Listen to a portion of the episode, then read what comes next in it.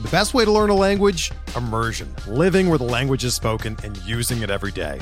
But if that's not in the cards this year, you can still learn a language the second best way, and that's with Babbel.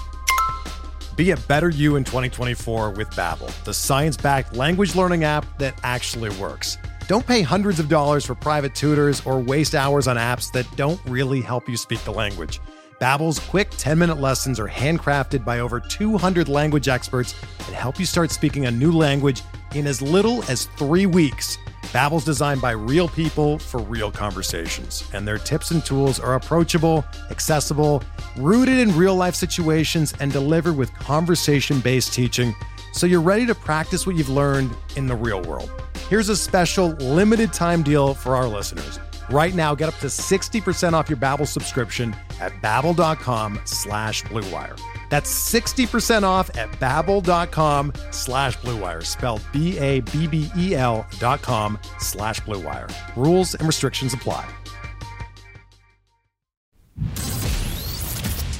Welcome to the First Pitch Podcast, brought to you by PitcherList.com, your daily morning podcast, updating you on everything you need to know to win your fantasy baseball league. Let's talk about baseball. Welcome, everyone. Let's run it back today here on Wednesday. I'm your host, Daniel Port, here for the second day in a row. There was so much baseball stuff going on yesterday that I'm going to really be rushing to try and cover it all. So we're just going to jump straight into it here today. To start with the injuries, news, and notes for the day, the New York Yankees optioned Estevan Florial back down to AAA Scranton. The St. Louis Cardinals recalled Matthew Liberatore from Memphis. And the Philadelphia Phillies optioned first base Darick Hall down to Lehigh Valley AAA, while recalling third baseman Yairo, Yairo Munoz from Lehigh Valley.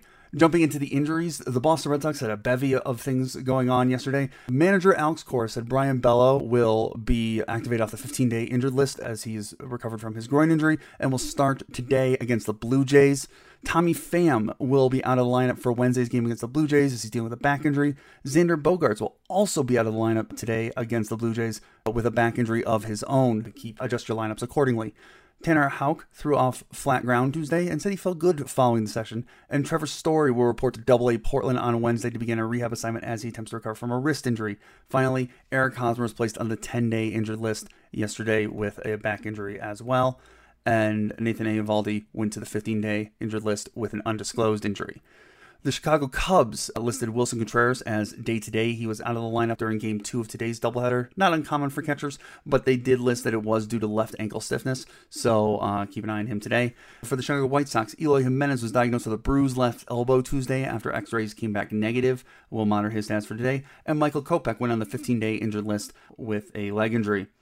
For the Cincinnati Reds, Mike Moustakas was listed as day to day. He was removed from Tuesday's loss to the Phillies with a left calf injury, and Matt Reynolds and Graham Ashcraft both went to the injured list with undisclosed injuries. For the Colorado Rockies, according to manager Bud Black, Kris Bryant continues to wear a protective walking boot on his injured foot, and is yet to be determined whether or not the Rocky star will return this season. For the Detroit Tigers, Jonathan Schoop was placed uh, on the 10 day injured list with an ankle injury, and uh, looking to the Houston Astros, Ryan Pressly was unavailable during uh, yesterday's 4 2 win over the Twins due to neck stiffness. We'll keep an eye on his status today. And Aledmys Diaz, according to general manager James Click, will probably miss up to about a few weeks or so. Uh, for the Kansas City Royals, Vinny Pasquantino went to the 10 day injured list. And for the Dodgers, Gavin Lux is listed as day to day. He was uh, scratched from Tuesday's lineup against Milwaukee due to a neck injury. And Walker Buehler announced on his Instagram account that he had Tommy John surgery on Tuesday. For the Miami Marlins, Garrett Cooper reported to single A Jupiter to begin a rehab assignment from a concussion as he looks to come off the seven day injured list soon. For the Milwaukee Brewers, Adrian Houser will be activated from the 15 day injured list to start today against the Dodgers, and Mike Brosseau was placed on the 10 day injured list with a strained right oblique. For the Minnesota Twins, Byron Buxton was placed on the 10 day injured list with a right hip strain. Moving to the Yankees, Zach Britton will start a rehab assignment Wednesday, and Luis Severino threw approximately 25 pitches on Tuesday while facing fellow rehabbing teammate Giancarlo Stanton in a live batting practice session. For the Padres, Juan Soto was scratched from Tuesday's lineup against the Guardians due to left mid back tightness, and Yu Darvish was placed on the paternity list on Tuesday as well. Congratulations, Yu. For the San Francisco Giants, Jakob Junis, he's been dealing with a hand injury, and he will remain on turn for now, according to the Giants, but they are going to continue to evaluate him ahead of Sunday's scheduled start against the Twins, so keep an eye on that going into Sunday. And Brandon Belt is listed as day to day with an undisclosed injury. For the Seattle Mariners, finally, Sam Haggerty is still listed day to day with that shoulder injury. He is out of the lineup for yesterday's game and will have to monitor his status for today.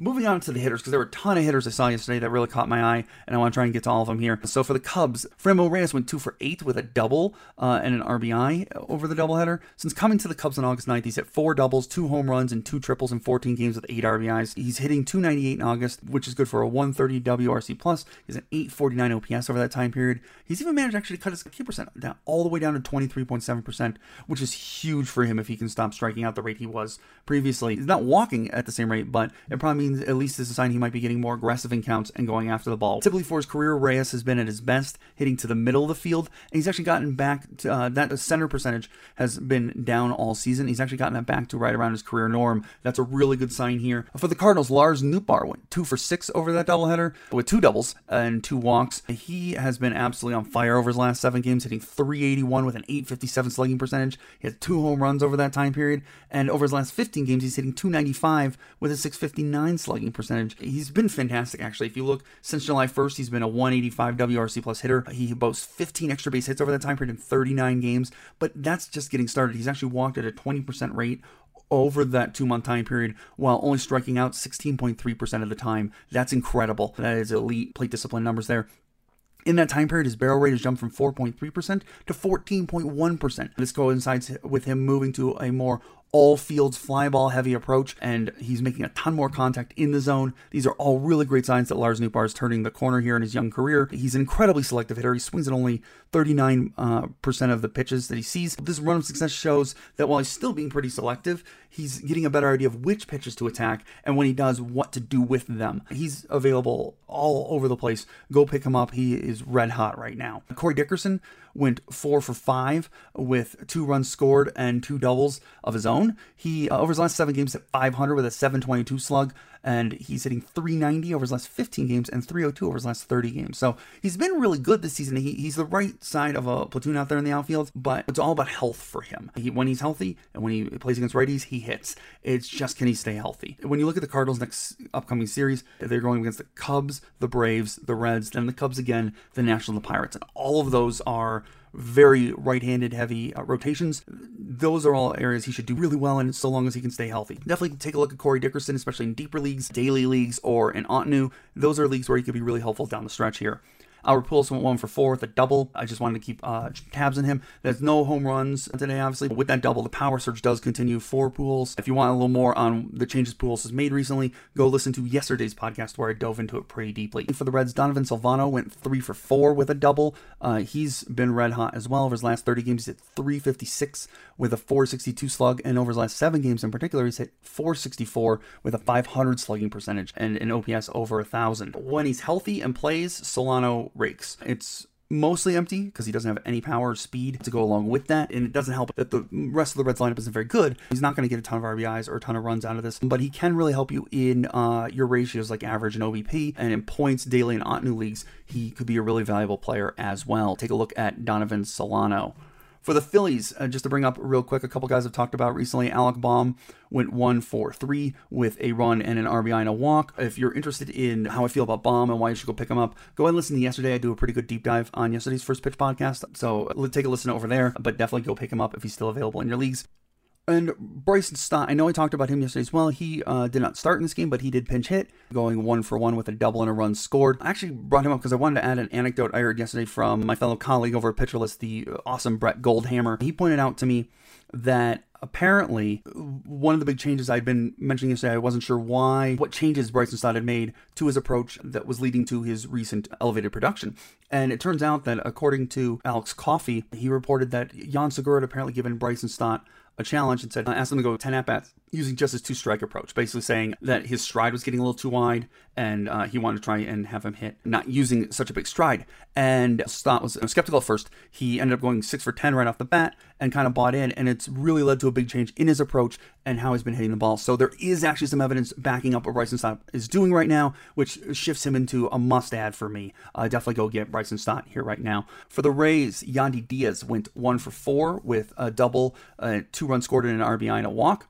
He's been red hot over his last seven games. He's hitting 308 with a 615 slugging percentage over his last seven games, along with a home run. And in a lot of ways, Diaz is a lot like uh, Bohm if Bohm walked more often. I believe Yandy Diaz has walked around 16% of the time this season while only striking out around 10% of the time, which is incredible. And really, Diaz might end up in the better real life player than fantasy player categories. He's mostly going to contribute just average and OBP for you but he is the leadoff hitter for the Rays and has been for a while now. And when you get a leadoff hitter with a 384 OBP, that's a 137 WRC plus hitter on the season, he could end up providing some real value. Uh, in OBP leagues, points leagues, he's a must add player, in my opinion, right now. For the Giants, Joc Pederson went two for three with a run and an RBI and a walk. Over his last seven games, he's hitting 261 with a 435 slugging percentage and a home run over that time period. The big reason I bring this up is he's still, over his last 15 games, though, he's hit 317 with a 488 slugging percentage, and he's still crushing right handers. In August, he's actually hitting 297 against them with an 809 OPS and a 130 WRC. plus. The Giants are, are actually heading into a pretty righty heavy uh, stretch here. Next, they're going to face the Twins, who their entire rotation is all right-handers, so he should play against them and do well. And then the Padres, while they have a few lefties, also have a, a pretty righty-heavy rotation. And then moving to the Phillies, who are again almost all righty. I think believe they have one left-hander in their rotation before they head to the Dodgers, who are almost all left-handers. So that's a nice little stretch there where Joc Peters could be a really useful hitter for the next two weeks or so if you need outfield help. But more importantly for the Giants, Evan Longoria went off. He went two for four with his 12th home run on the season, run and two RBIs. He's been on fire. I, I know last, I believe last week I said to keep an eye on Evan Longoria in case it it looked like he was starting to get going again here. And boy, howdy, has he ever. He's at 409 with a 955 slugging percentage and three home runs over his last seven games. He's over his last 30 games, he's even hitting 316 with a 579 slug and seven home runs. So he has been hitting the ball really well. And when you actually take a look at the bigger picture, his numbers on the season look almost identical to uh, his outrageously hot 2021. That's where he hit 13 home runs in uh, 81 games, and he's now a 137 WRC plus hitter on the season. He's putting up career high in barrel rate with a 14.5% barrel rate. He's uh, career high in launch angle, career high in home run per fly ball percent, in pull percentage, and he's really close to a career high in fly ball percentage. So he's doing everything you want to do. He's looking just like the same hitter we got really excited about last season before he got injured. He's barely rostered anywhere, and if he is out there, you have to go pick up Longoria. This is the kind of move that could win you leagues. For the Diamondbacks, Jake McCarthy went two for three with an RBI, a run, and a walk. He's hitting 391 over his last seven games with a 652 slugging percentage. He does have a home run over that time period and a stolen base. Over his last 15 games, he's hitting 354 with a 500 slugging percentage and 320 over his last 30 games. So he's been doing this for a little while now. And in those last 30 games, he's stolen eight bases. He's definitely uh, got some average and stolen base potential. He has the 10th fastest sprint speed in the league, and his 7.1 infield hit percentage seems to support that he could continue to uh, hit at a pretty high level, or at least out hit his 254x batting average. When you look though down in the minors, it's even more exciting because you can see that throughout the minors he had a much higher fly ball percentage and home run per fly ball percentage in the minors.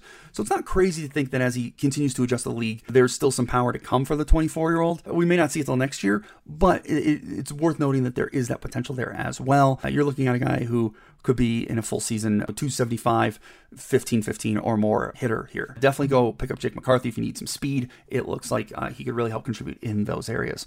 For the Rangers, Nathaniel Lowe went one for four with his 19th home run of the season and three RBIs. I think at this point I'm the Bernie Sanders meme where I am saying I'm here once again to ask you to pick up Nathaniel Lowe for your team. He he's now up to a 369 batting average in August with a 990 OPS and a 186 WRC plus. This home run marks a career high for him. He's up to a 133 WRC plus in the season, which is eighth amongst all first basemen right now. Somehow I don't understand it. He's still out there in a lot of leagues. Don't be the bozo that doesn't pick him up. For the Rockies, Wynton Bernard went one for four. I'm sorry, went three for four uh, with a run scored. He's been uh, hitting really well so far since coming up. It's just 31 at bats, so it's hard to put too much trust in it as he's hit 323 though over that time period with three stolen bases. It's a season for the ages. It's the kind of story we write myths and legends around. It's just what makes baseball great. But I don't know what to do with it. The Statcast numbers are very ugly. I believe it's a negative launch angle at this point on the season. But in such a short period of time, that's not necessarily that surprising. I think there's more sure things I've talked about so far in this podcast if you're looking for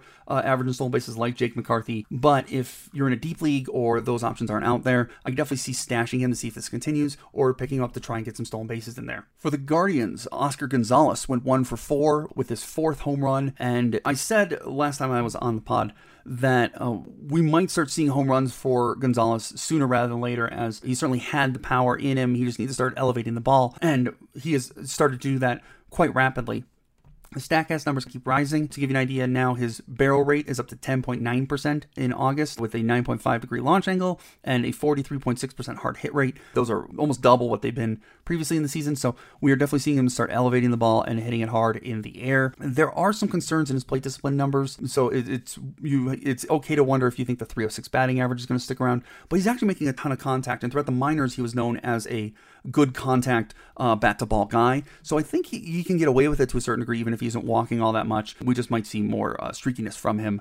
In a lot of ways, it reminds me of a young Javi Baez type, if only Javi Baez had actually made more contacts. For the Athletics, Shea Langeliers went one for four with a double and an RBI. It's hard to get off to a much better start than Langeliers has. He's got a home run and four doubles in just seven games with a 901 OPS yes, it's just seven games, and obviously uh, he probably won't keep this up quite at this rate, but uh, he's looked really good at the plate so far. I think, especially at catcher, he's a must add with this kind of power output and potential. You can't afford to let him sit there out there on the wires. Finally, to wrap up the hitters, moving on to the Nationals, Joey Meneses went two for four with a double and a home run and two RBIs. He's continuing his fantastic start to his career in a big way. He had hit a little bit of a slump as he's only hit 258 over his last seven games here, but you go back to his last 15 games, he's still hitting 356 with a 644 slugging percentage and five home runs in his last 15 games. He's been absolutely crushing the ball. And when you look at his StatCast numbers and his batted ball numbers, he's got a 91.3 uh, mile per hour exit velocity, a 13.8% barrel rate, 44.8 percent hard hit rate and 11.9 degree launch angle. Those all look great. He's hitting the ball in the air at a 37.9% rate with a 22.4% line drive rate. He's pulling the ball 46.6% of the time. All those really support big power output. And then when you move over to his plate discipline numbers, he's only got a 33.8% O swing percentage, which means he's not chasing a lot of balls. He's got a 47.1% swing rate, which shows he's being selective. And he's making contact 82.8% of the time with a Z contact rate or contact rate in the zone of 87.2%. Seem to look at least somewhat sustainable. If you haven't added Joey Meneses and you need power, go add him. Lane Thomas went two for four with a stolen base and an RBI. Over his last, he's been slumping for a while now, but over his last seven games, he's hitting 333 with a 600 slugging percentage. And two home runs and two stolen bases over that time period, including a home run in this game. And he's his numbers haven't looked great over the season. Since August 15th, he's at a 15.4% barrel rate, and that makes you wonder, given that he's also starting to make contact at a much higher rate at 81.2% and 85.4% Z contact rate, while not chasing all that much at a 28.8% swing. If he's starting to put some things together and he's pulling the ball a lot more at 61.5% over that time period, so you, you wonder if there's some uh, room for growth here for Lane Thomas. I'm not necessarily saying go pick him up yet, but keep an eye on him and see if this is the start of something.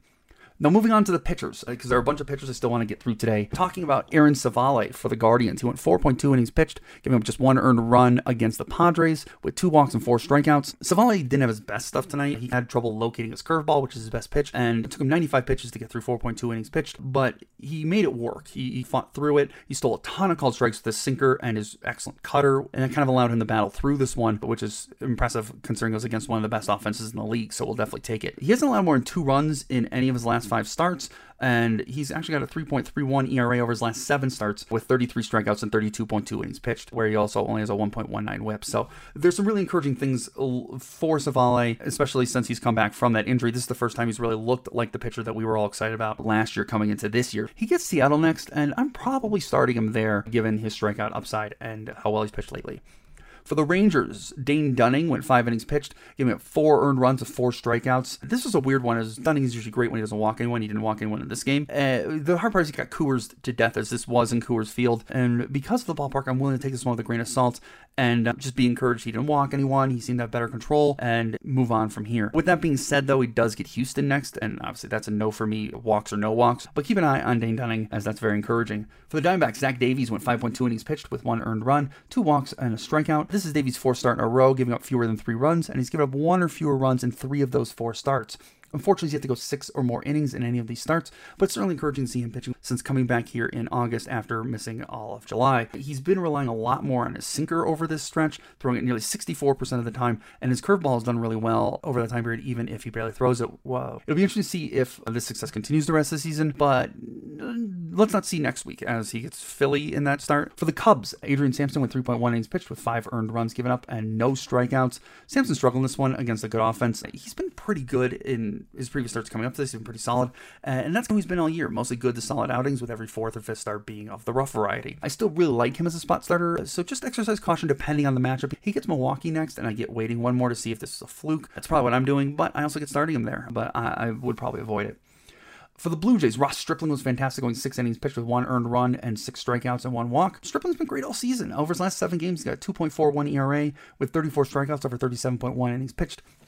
And Strickland's been one of the big surprises on the season as he's been elite all year long when he's been healthy. And he's mostly achieved his elite turnaround thanks to a 13% increase in his ground ball rate, bringing it all the way up to 48.6%, and a 2.8% reduction in his walk rate. This precludes him dropping his home run nine from 2.04 in 2021 to 0.57. Home runs have always been his Achilles heel, and it looks like he's figured something out there. Now, I don't expect it to continue to be that low, but if he can keep from giving up home runs, he's going to be a successful pitcher in this league. And if you're looking for how he managed to do that, the biggest reason I see is that he has largely moved away from his four seam fastball. He's dropped the usage on that pitch all the way down to 34.6%, bumping his excellent changeup up to a 25.3% usage and his slider up to a 23.1% usage. And that has allowed it to excel so far this season. And in a smaller role, actually, the four seamer's been really great so far this season. He's unrostered in a ton of leagues, and so he's a must add, not just as a streamer, but to your rotation. That's how good he's been this season. He gets the Angels next, and that's a must start. That's a great opportunity for him there as well.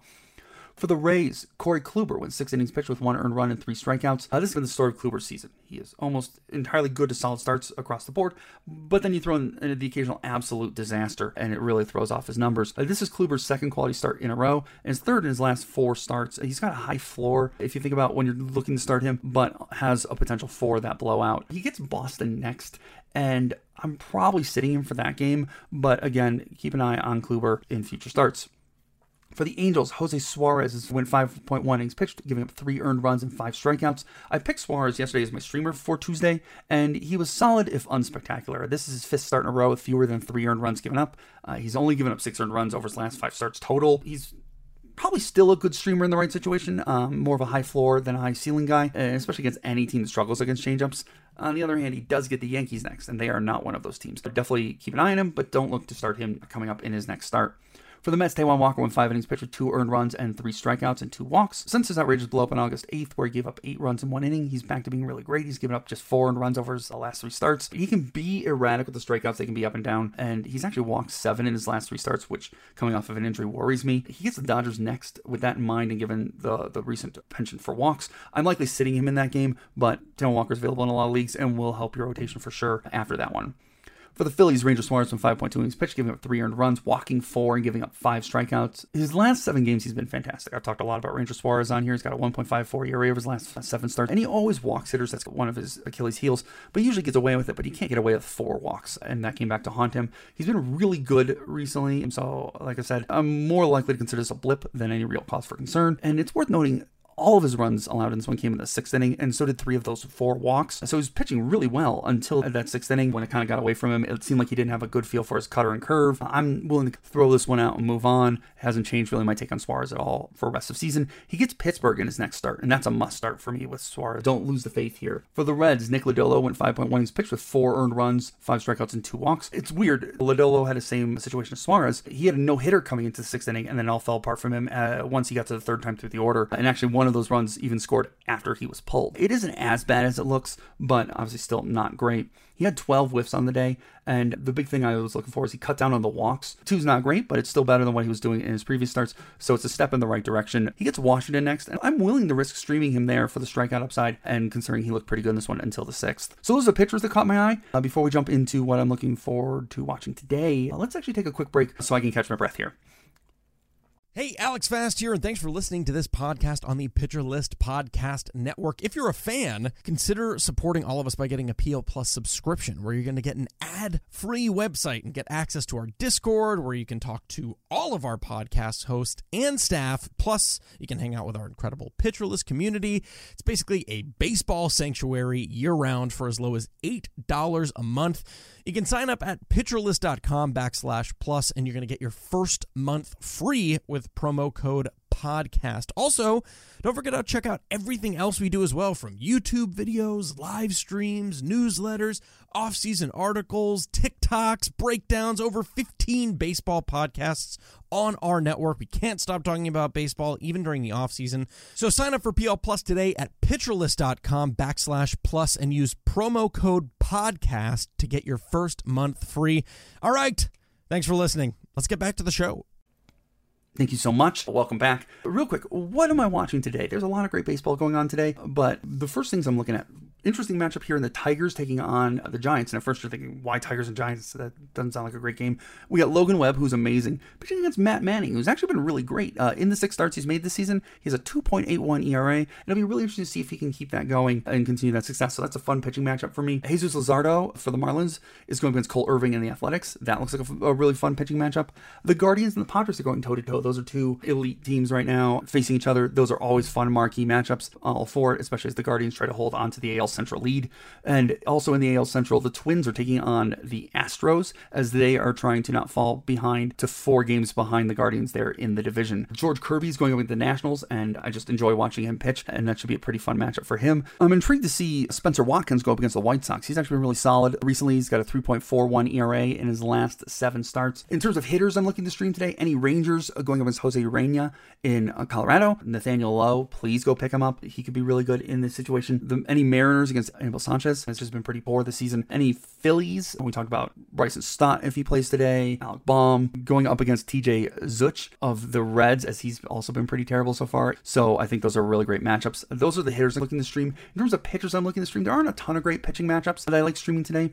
But I do Brady Singer against the Diamondbacks, as Singer's been pretty darn good lately, uh, and the Diamondbacks aren't the greatest offense in the world, so I think he should do pretty well there. And the aforementioned Spenser Watkins, I like trying to stream him against the White Sox, especially if Eloy Jimenez does not play today. That is a pretty unintimidating lineup there. Those are the pitchers I like to stream, and that's actually our podcast for the day. I know it's a lot. Thank you so much. There's a ton of things going on. I didn't want you to miss out on anything, so I apologize for going a little long here today and for rushing a little bit. Thank you so much. Enjoy your Wednesday, enjoy your baseball, eh, and good luck to all your fantasy teams. Thank you. This has been the First Pitch Podcast, brought to you by PitcherList.com. If you enjoyed today's episode, rate us on iTunes, follow us on Twitter at PitcherList, and help support what we do by joining our Discord with PitcherList Plus at PitcherList.com slash plus.